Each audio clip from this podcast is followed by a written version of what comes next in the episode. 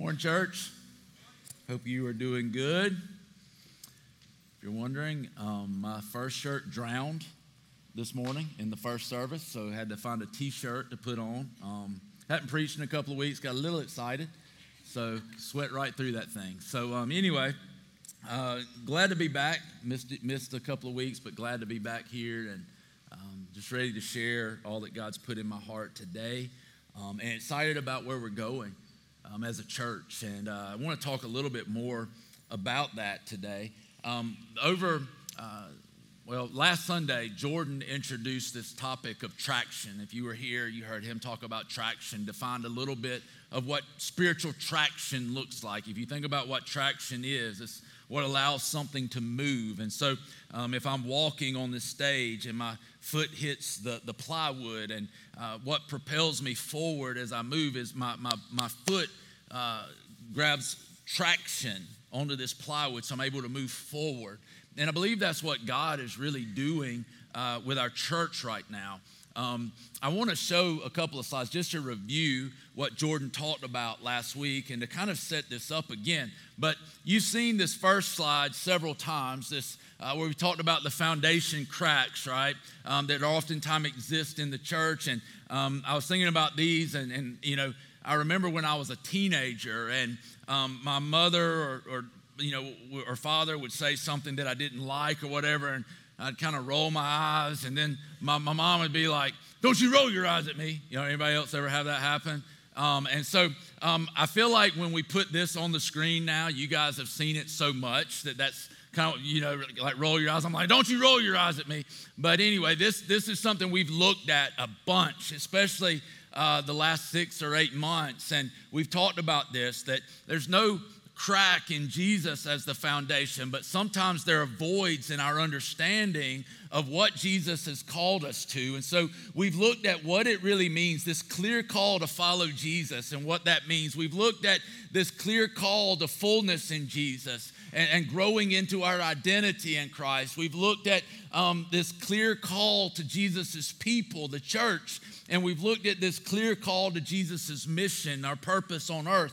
And so we've talked through those things and, and we kind of wrapped that up right at the end of the year. Um, and as we've gone into uh, this new year, I don't believe God works on a calendar per se. Um, and, and, you know, everybody kind of gets a word for the year. I, I don't think God necessarily works from January 1 to December 31st, but I do believe God works in seasons. And we see different seasons. And the word I keep feeling in my heart for us in this season is this word traction. And, and, we've been really grinding for a while, for really a year and a half or better, um, laying a foundation that we can work off of. And I feel like now what God is really beginning to do is beginning to stir movement that the Holy Spirit's beginning to work and beginning to move. And, and so much of the foundation that we've laid, this groundwork that we've laid, I believe God is going to start building. And we as a church are going to begin moving um, into some of the things God has been preparing us for as we've looked at the reality that God calls us to get out of that pastoral system, the dependency model, that we're all called to be priests, right? Um, ministers of the gospel. As we look at really um, understanding that we each have access to Him, that we're called um, to walk alongside one another, doing ministry together. Uh, this next graphic that um, they showed, this one, um, Oh, he taught some about these growth areas. Now that the foundation is laid, if we look at this, really, these are four growth areas that every Christian, we need to grow in these things. We need to grow in knowing God and what it means to really follow Him and, and being able to have this privilege of knowing Him, not just knowing about Him. We need to grow into the fullness of Christ, not just understanding He calls us to fullness, but growing into who we are in Jesus. We need to grow as the body of Christ corporately into who He's called us us to be in each part of us. We need to be a member of that body doing our work. And then ultimately, we grow the kingdom of God as, as we grow up in all these things. The kingdom of God begins to grow. And we talked about how we gain spiritual traction is that we grow in these areas. And I want to talk more about that today. Um, what does it look like, and why is traction important in the church today? And then we're going to talk just a little bit about how we grow in knowing God, why that's important that we know who He is. And so we're going to look at that today. If, if, you will, if you have a Bible, you can turn to Joshua chapter 1. If you don't have one, it, it should be on the screen. But Joshua chapter 1, it's towards the front of your Bible. If you start flipping, you see Deuteronomy, you're almost there. Just keep flipping. You get to Joshua chapter 1, is which, which is where we're going to begin. I'm going to read the first 11 verses, and then we'll read some of Joshua chapter 3. So, Joshua is, is a leader for Israel, for the nation of Israel. As you're about to see, Moses uh, preceded him. Now the torch is being passed to Joshua.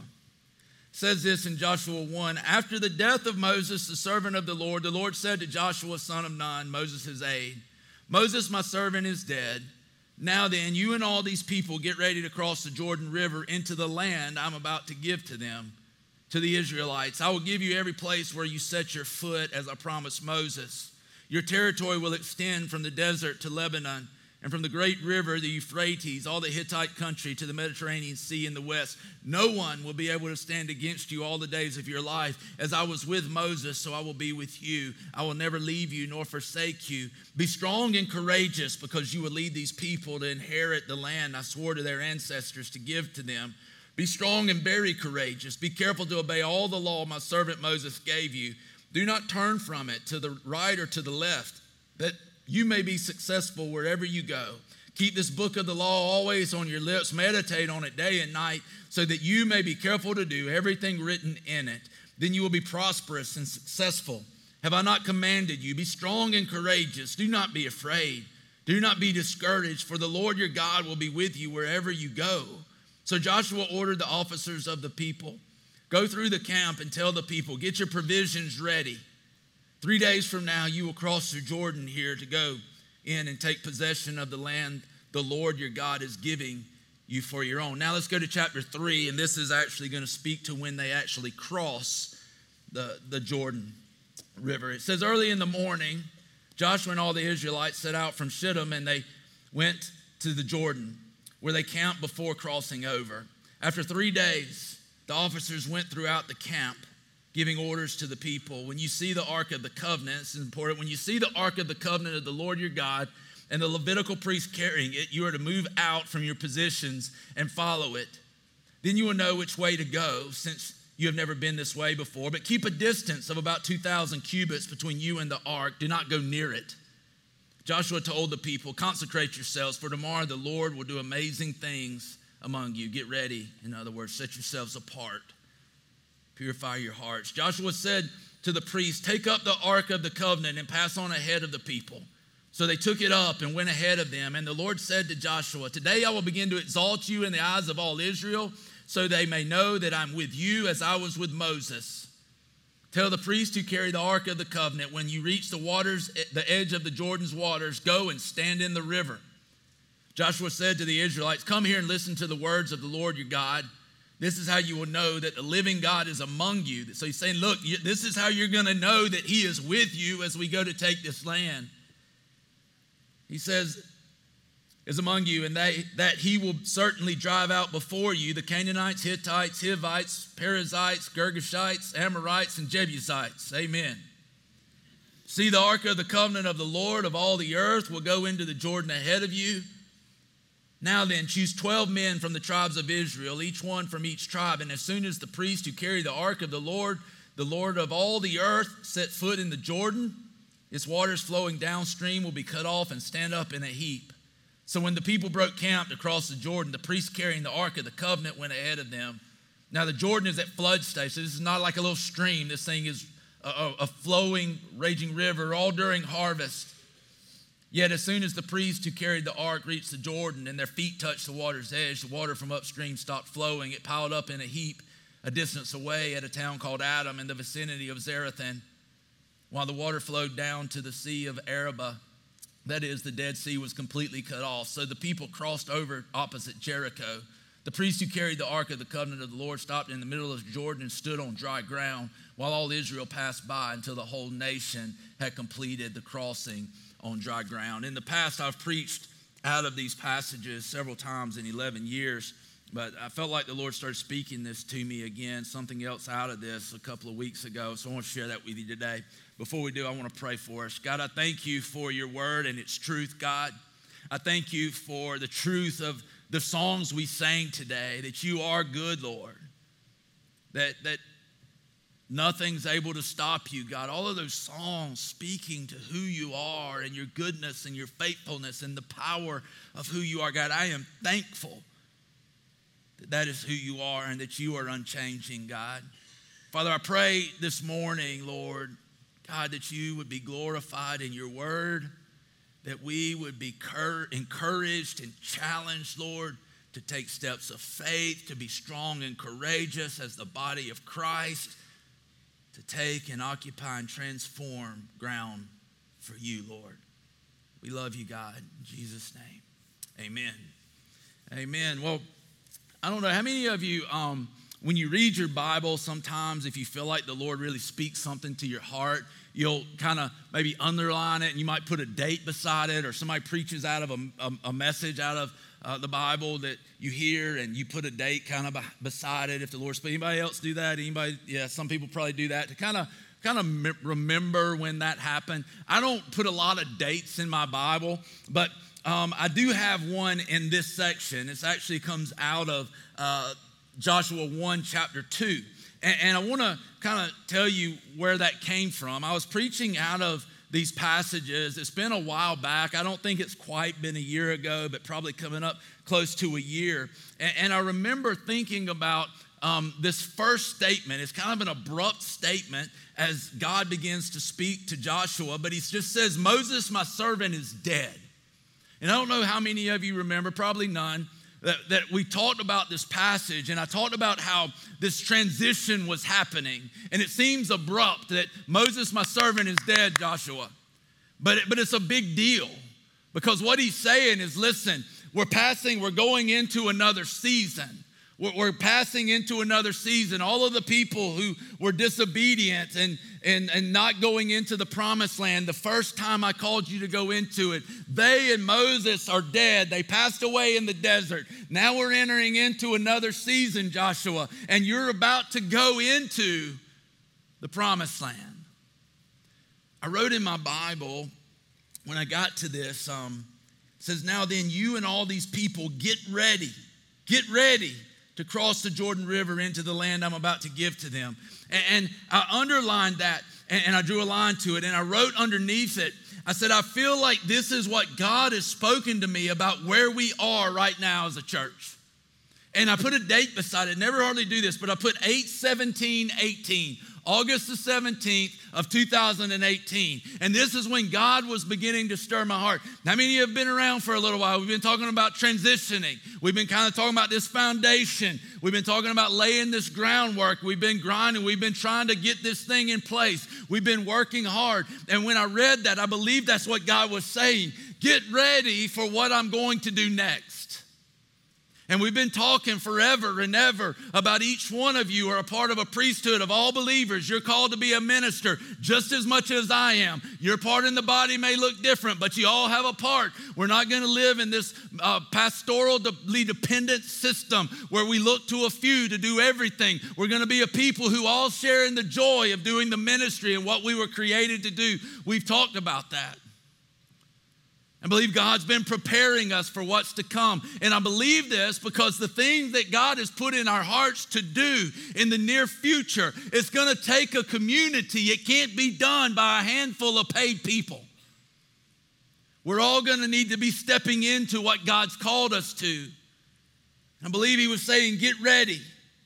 And now we've spent a year and a half, two years to get ready. And that's why I believe that this word traction kept coming to mind because we've been building, we've been building this foundation. I believe God wants to begin to build on it. And He's calling us now to begin to take steps of faith with what He's equipped us with to begin to take ground for Him. I would say God's done a lot in the last 11 years. Just thinking about people who've been saved and baptized, who've grown and who've been sent out to different places to plant churches, um, whether it's in the States or overseas or wherever it might be. But I believe this, I, I really believe this with all my heart, that, that this is all about laying a foundation so that a greater work can be done. It's not about just filling seats, it's about changing the world.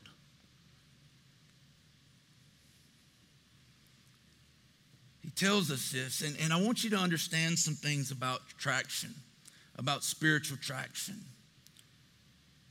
Traction happens, spiritual traction happens. The Spirit of God moves in us so that traction happens, so that ground is taken. When I say ground, I mean communities are taken. I mean states and countries are changed and transformed so that ultimately what God desires, that all the earth would sing the praises of his glory, it begins to happen. And that may seem like a big dream. Maybe you're like, well, that ain't gonna happen. Well, it ain't gonna happen if we think like that. But if we really believe the words of the songs we sang this morning, then in our heart we know it can happen. And, and traction happens for that. So we're not just called to have this traction, to take these steps so that we take this community. I mean, listen, isn't that what a lot of what happens in religion and many, why many people hate religion is that it's seen as the cause of all wars? Listen, we're not called to go shoot people up and take their house. We're called to take the love of Jesus into the community so that they encounter the God of the universe. So he puts his spirit into them so that their lives are transformed, and this one's life is transformed, and this one's life is transformed, and we see the kingdom of, of heaven come to earth, and pretty soon the whole place is transformed. So it's called to take ground, it's called to occupy that ground, and it's called, we're called to transform that ground. It's what God calls us to. Why did God, listen to verse 3. God tells Joshua in 1 3, He says, I will give you every place where you set your foot. I'll give you every place where you set your foot, as I promised Moses. He says, Joshua, I'm going to give you every place that the sole of your foot treads. I'm going to give it to you. That, that, that literally is kind of traction, right? Wherever you step, I'm going to give you that place. Wherever you step, Joshua going to give you that place. And he promises him this, tra- this spiritual traction, this movement. But he was called to have traction, not so they could just go into the promised land. He's called to have traction so they can go into the promised land. They can take that land, they can occupy it, and they can transform it. I think God was more worried about their worship of him in the land eh, than he was just them taking the land. It was to be a place that's transformed, it looks different. They live different. That's what we're called to as well as the church. I was thinking about this this week, and it's interesting because Joshua, the word Joshua is a Hebrew word that means Jehovah is salvation. Jehovah is salvation. And so God literally here is speaking to Joshua. Jehovah is salvation. I started thinking about that word because it's interesting that in Greek, the word that means Jehovah is salvation is Jesus. So you've got two different languages, but words that mean the same thing. So on one side of it, you've got the Hebrew word Joshua, that means Jehovah God is salvation. On the other side over here, you got this Greek word, Jesus, which means Jehovah is salvation. Now, what's interesting about this is that God is telling Jehovah is salvation, take these people into the promised land. God sends Jesus, Jehovah is salvation, to take us into the promise that God is making throughout all of the Old Testament.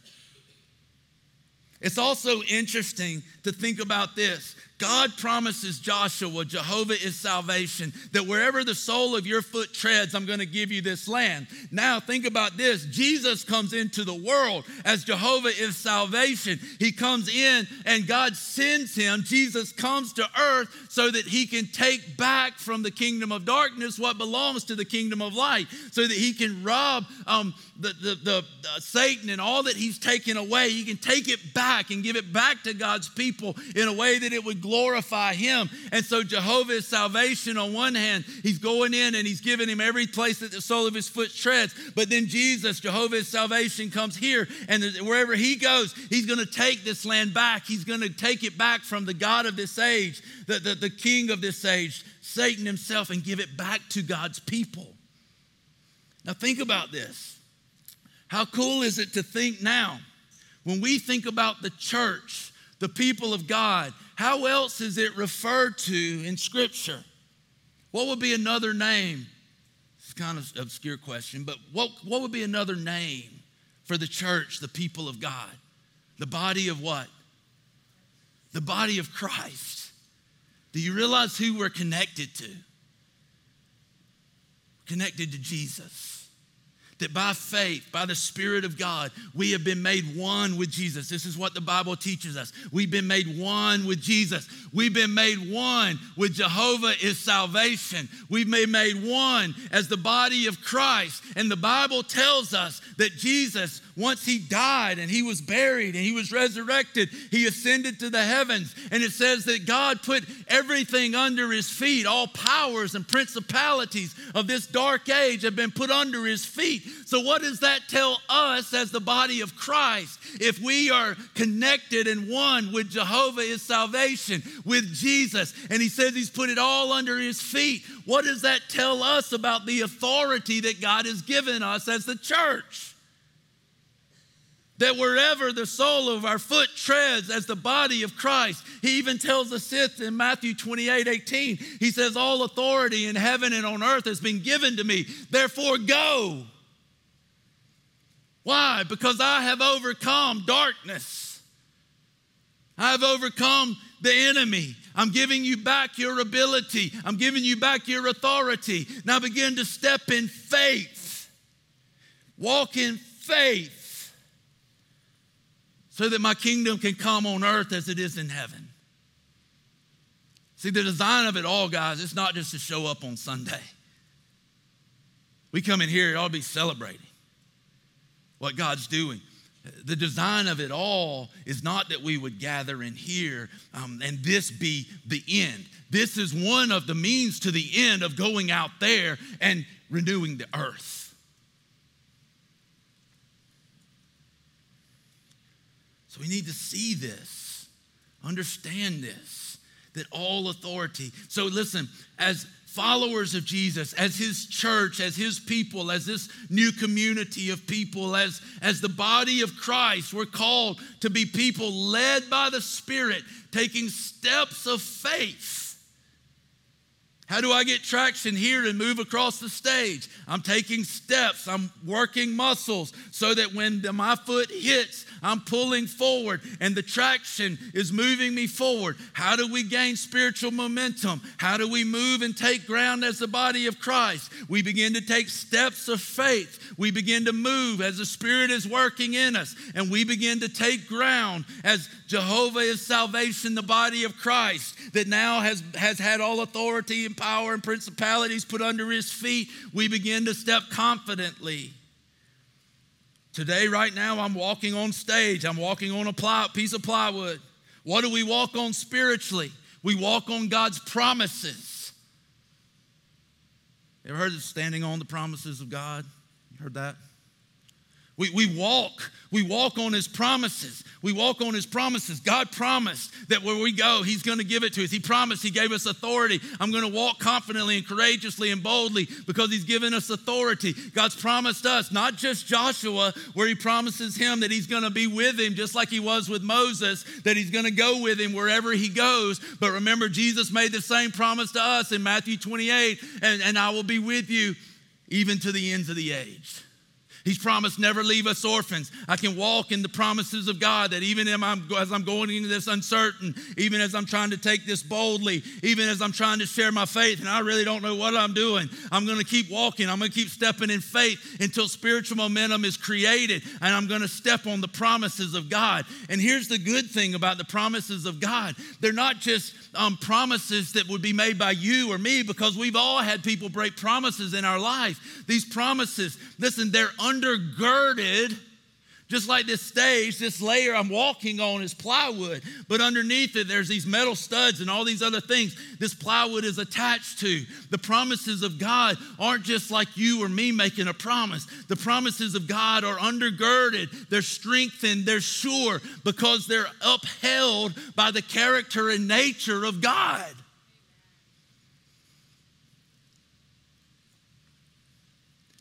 Any of this making sense?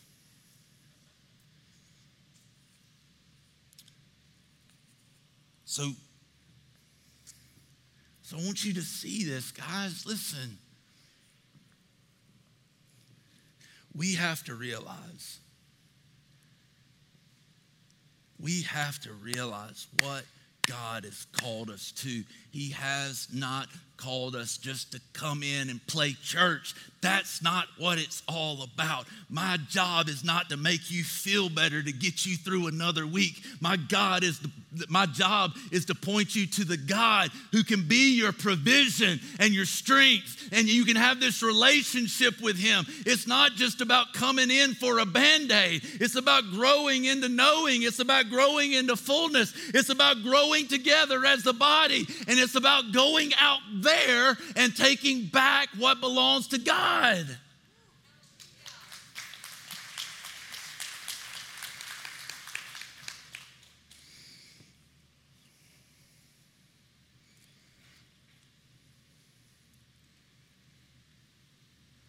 So we're called to step in faith on the promises of God, guys. Stepping in faith, knowing that it's supported, that they're, they're supported, they're girded, they're strengthened by the one who promised.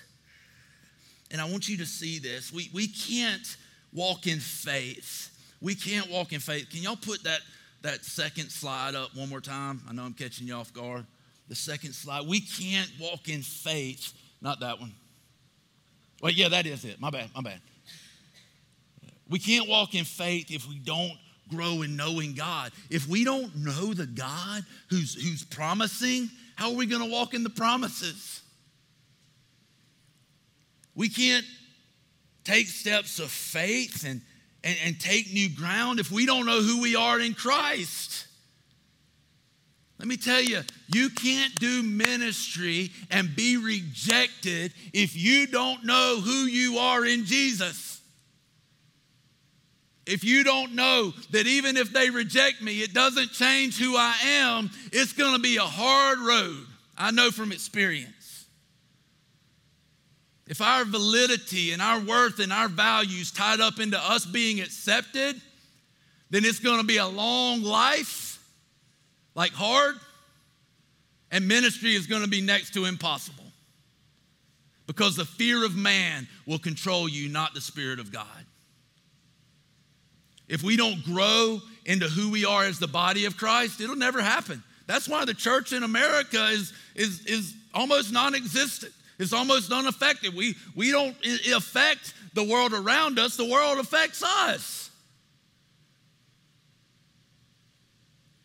Because we're not growing into it. We're not, uh, you know, we, we've gotten this thing so backwards. We don't realize our purpose, that it's to grow the kingdom. It's not just to live a comfortable life. we're never going to see it. I don't think we're waiting on God to move as much as He's waiting on us to move.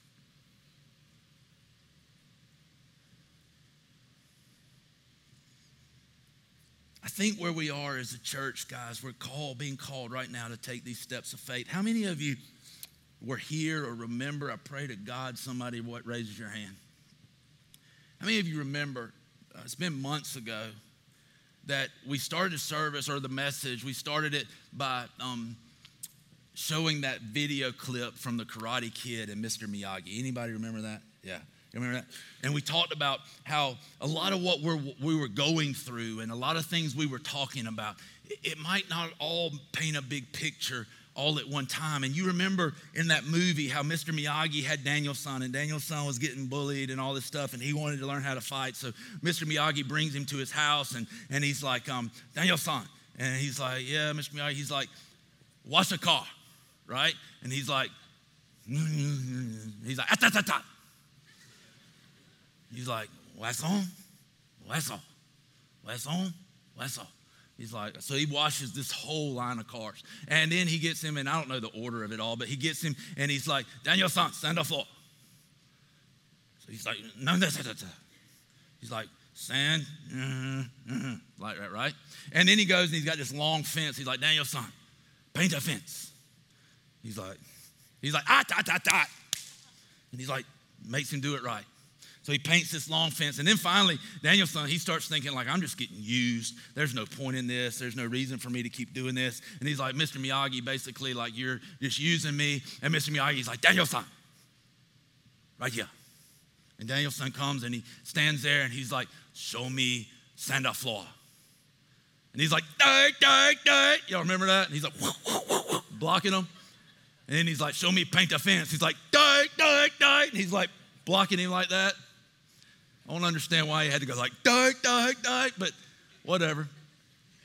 But you remember that, right? And all of a sudden, it was like all of these things that were being talked about and all these things that he was doing that seemed like wasted things, that they started becoming useful. I feel like that's where we are as a church, guys. We've been going through this stuff, and I know because I've heard it from some of you. Like, I'm tired of looking at those diagrams on the, on the screen.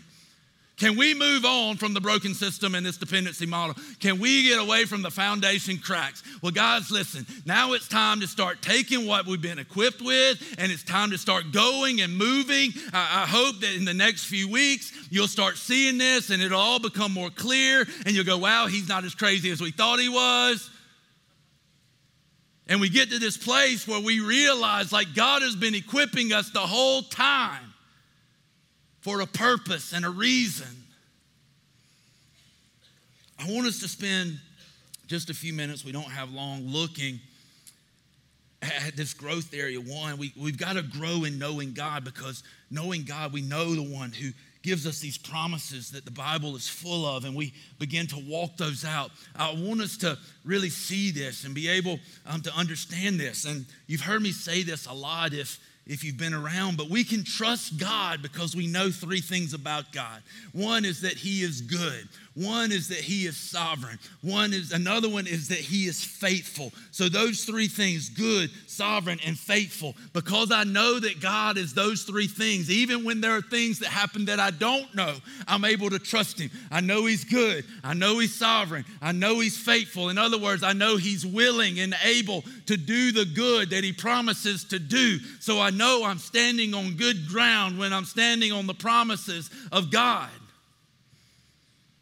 And we see this in these scriptures. Look, he tells him, he says, I'll give you every place where you set your foot as I promised Moses. Then he goes on in verse 5. He says, No one will be able to stand against you all the days of your life. As I was with Moses, so I will be with you. I will never leave you nor forsake you. We see these promises that he's making to Joshua. I want you to see in this that the reason that, that no one will be able to stand against Joshua is not because he's 10 foot tall and bulletproof. They're not going to be able to stand against Joshua because God is with him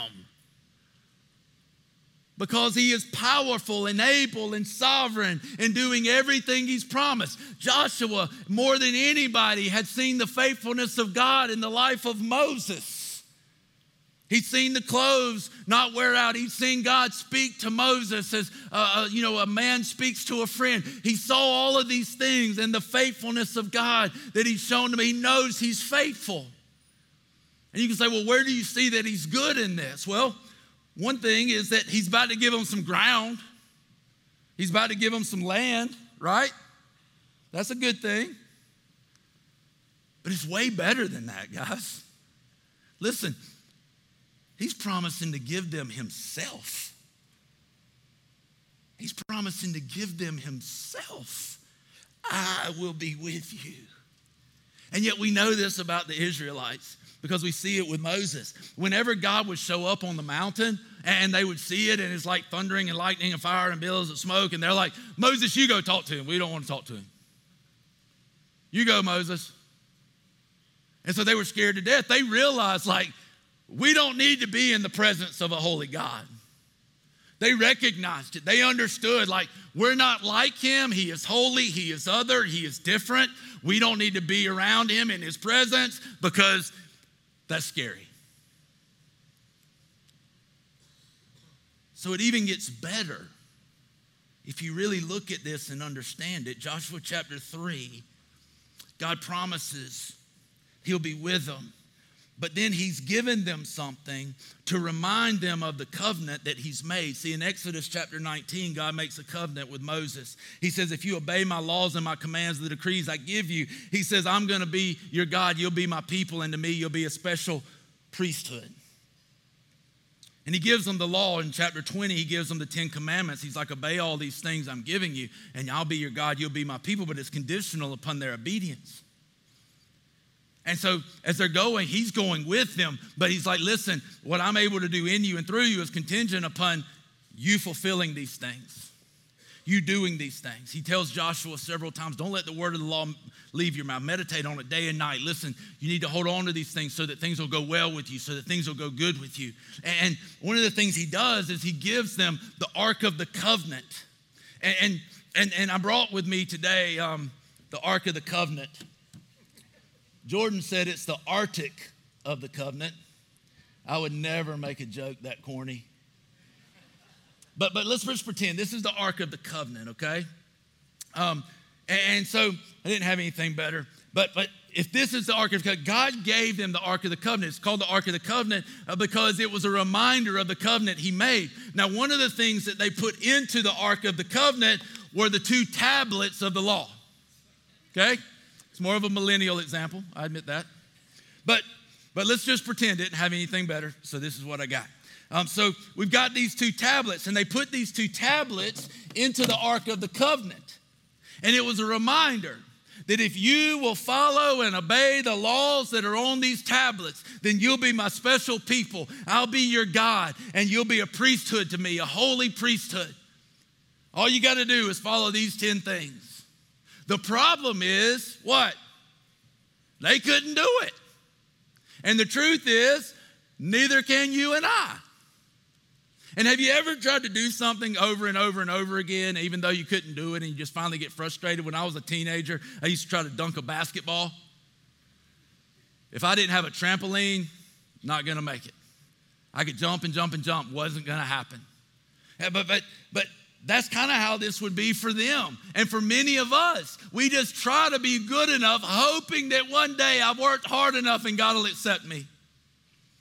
But can you imagine what it was like? And, and, and this Ark of the Covenant would go into the Holy of Holies, either in the tabernacle or the temple. And once a year, this priest would come in and he'd come into the Holy of Holies. But they knew these were here. They knew what it was about. They knew the covenant. If we don't obey these things, and can you imagine every time they thought about the law and they thought about yesterday or they thought about how they got mad at their kid or they thought about how, you know, they yelled at their husband or they thought about how they got bitter with their boss or they thought about how they cheated just a little bit on their tax or they thought about this or they thought about that and they thought about all these things that they did wrong, does it bring joy or does it bring condemnation and a burden?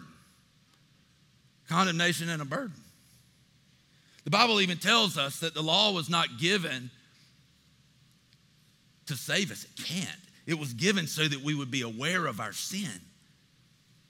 And so, how is God good that? I mean, we're talking about knowing that God is good. But, but see, this isn't all that there was to the Ark of the Covenant. There was more. Inside it were the tablets that remind us of our sin. They, they can't make us right. And, and I think the Israelites really missed a lot of this. But see, when you closed the Ark of the Covenant, on top of it was this place that they called the, the, the, the mercy seat. This is in the Holy of Holies. On top of it was the mercy seat. I told you that one day out of the year, one priest would go into the Holy of Holies and he would come in, and this ark is there, and he would walk in with the blood of a lamb that had been slain, and he would put the blood on a piece of hyssop, and he would come in and he would shake it onto the mercy seat that covered the law.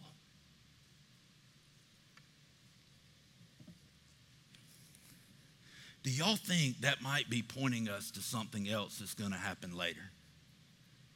That one day, listen, one day, God in Christ would come to earth to be the final sacrifice, to shed his blood, so that the mercy seat can truly be enacted in our life. So much so that he covered our sin, not just covering it, but the Bible says taking it away. So much so that even in my broken state, I'm able to come boldly before the throne of grace and into God's presence. It's so amazing when you think about it that they would go in year after year sprinkling this blood, sprinkling this blood. And let me tell you how it worked. It was kind of like a credit card. How many of you got credit cards? Bunch of sinners. I'm kidding. I got one too. This is kind of how it worked. Like they did all these sacrifices and all this stuff, but it still had to be paid for one day. It was like a credit card. You know, you go to the store and it's fun, isn't it? You're like, cha-king, cha-king, cha-king, cha-king, cha-king. Got you some new clothes, got you this, got you that. And then you get the bill. Because the credit card's great. If you didn't have to pay it back, it's awesome. But when you got it and you're, you know, like everything I charge, I'm gonna have to pay this thing back. I Got to pay it off sometime. Well, that's how it worked with God. All of this sin and all of this stuff, it bought time. But there was gonna be a time when it came due, and Jesus paid the price for even their sin. Because God knew they can't make themselves right by following the law. It's why John the Baptist, he's baptizing one day. That's why they called him John the Baptist. He looks up and he sees Jesus coming and he says, Behold the Lamb of God who takes away the sin of the world. What the blood of bulls and goats can never do, he says that's what he's come to do. He's come to be the final sacrifice and the final blood that makes this mercy cover our sin completely so that we can be in relationship with God. That's one of the reasons it was so significant that they carried this little box around with them wherever they went. They're just walking with this box on their shoulders. It wasn't just to remind them of their sin, it was to mind, remind them of the one who would take their sin and point us forward to see it. But here's the problem too many Christians, you stand around and you never close the box. You just get there and we look and we just remember how bad we are. We just remember how, how bad, you know, we don't live up to this, I don't live up to that, I just messed up. And we never close the lid and think about Christ because if I can feel the weight of this, then I'm going to worship him because of this.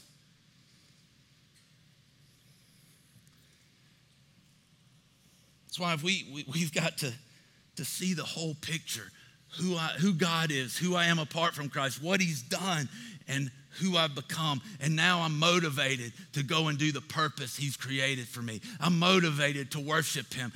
We need to understand that. We've got to be worshiping. We need to be in the Word. We need to be praying. And worship's not just a thing we do on Sunday morning. Friday evening, I'm riding home. I've been up here, I've been out of town, so I stayed late. I'm riding home. I, I just anticipating what God's doing and how He's working in my own heart. I've got some worship music playing. I think I was listening to Waymaker, and I'm just singing at the top of my lungs, even had tears running down my face, uh, just driving with my knee. No, I really wasn't doing that. But I'm just driving, singing, and I'm like, if anybody sees me, it's gonna be bad, but they probably not because I looked down, I was going 75 miles an hour down 301, just worshiping. But it's even more than song. It's, it's just my life given to Him, a living sacrifice because of all He's done, because of who He is.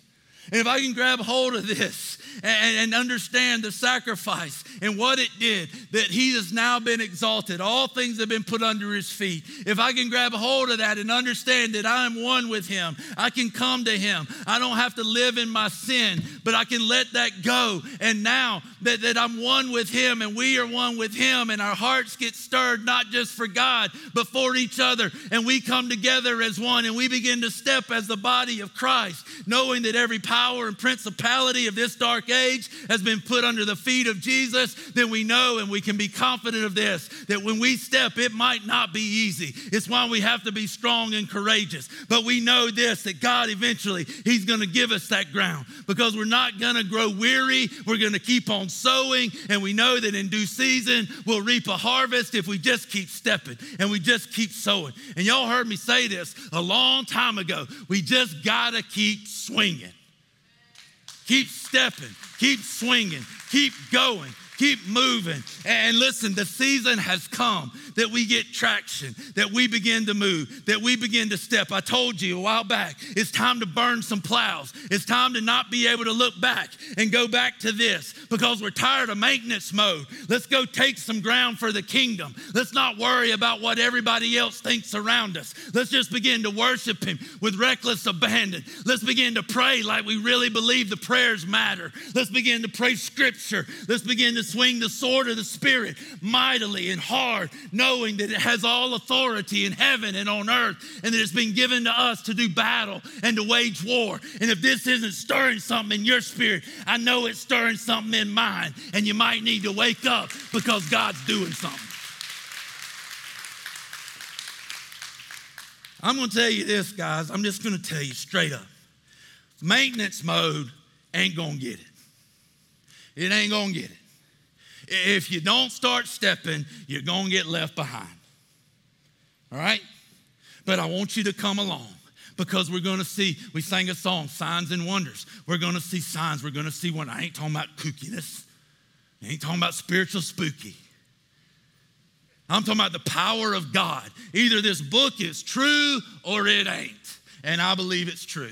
And we're going to stand on the promises that are in it. I'm tired.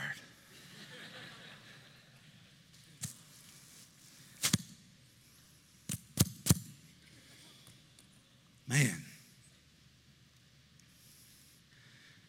Y'all, I don't know. I, I know when we started, I know I'm out of time, but I don't, I don't know. You got to be used to it by now. You knew that coming in.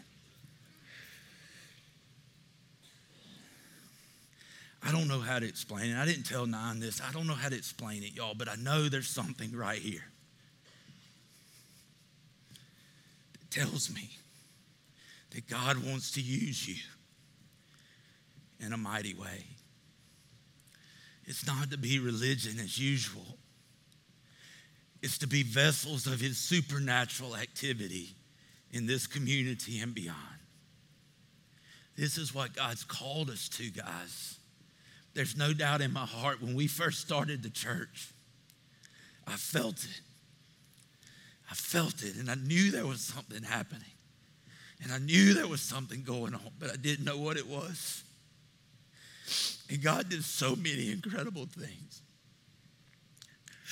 It's so much of it I couldn't enjoy, honestly, because I hadn't grown into the fullness of Christ. And then as we started kind of this transition, I started feeling like, God, are you done? Are you finished? Is our race over? I mean, what, what are you doing, God?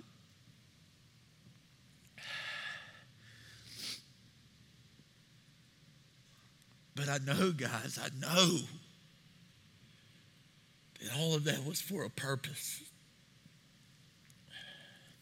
and that God is preparing us for something greater. I know, like I knew then. I know it now. And even sometimes in my own mind, I'm like, God, I don't see it. I don't see it, God. I don't see how it's going to happen, Lord. But I just know. Some of you, listen, you used to be in the game. You used to be in the game. You need to get back in. You need to start stepping. You need to start taking steps of faith. Some of you are too gifted. All of you are too gifted to sit on the sidelines. You need to find your place. You need to seek the Lord and let Him speak to your heart because you're called to be a part of the body a supernatural vessel that's not meant to just gather on Sunday so that the world just continues to go on the way it is. But we're called to be a body that takes ground for the kingdom. Father, I thank you this morning for what you're doing and how you're stirring us, Lord. God, I thank you for all you've already done, Lord. God, even through the years, we've seen you heal people. We've seen people who, God, they, they couldn't have children. We prayed and they had children. We've seen people diagnosed with diseases, and yet they go to the doctor and they don't have them anymore. We've seen you save people that we never even thought, in our own minds, we thought they could never be saved. And you saved them, Lord. And many of them now you're using them, even planting churches. God, we just want to thank you for that. Thank you for all you've done, God. Thank you for all you're doing. Thank you that you never left us, you never forsaked us. God, even when we wonder, Lord, you're faithful. God, would you just continue to work, Lord? Give us a greater desire for you. Give us a greater heart for you, Lord. Give us a greater heart for each other, God, that we could truly be a people set apart, consecrated for you. God, that it wouldn't be a burden to be with each other, but that, God, we would be people who lock arm in arm, bound together by your spirit and, and united around the gospel. God, just continue to work, Lord. Continue to work. We got to go, but it's been on my heart, so I'm going to do it. If you're here and you have never accepted Jesus, you don't know him, you've never had the blood cover your life, you've never had the opportunity to know the joy of knowing God and having a relationship with Christ. But the Lord has been drawing you. And it doesn't mean it happened this morning, it might have happened Tuesday. But the Lord's been drawing you. And today you're saying it's time to just make it public. Jesus tells us to do that. And today you say, Today is the day of, that I'm going to acknowledge the salvation that God has done in my heart. Never been saved before, but today you say, I desire this relationship with Jesus.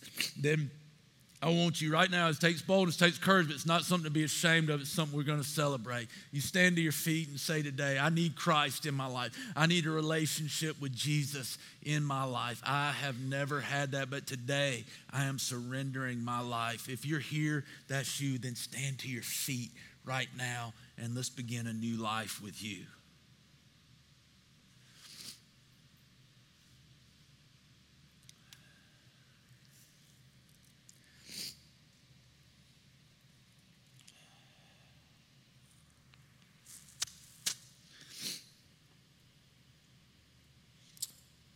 We thank you, Lord. Thank you, thank you, thank you for what you're doing. In Jesus' name, amen. You guys have a great week. Love you.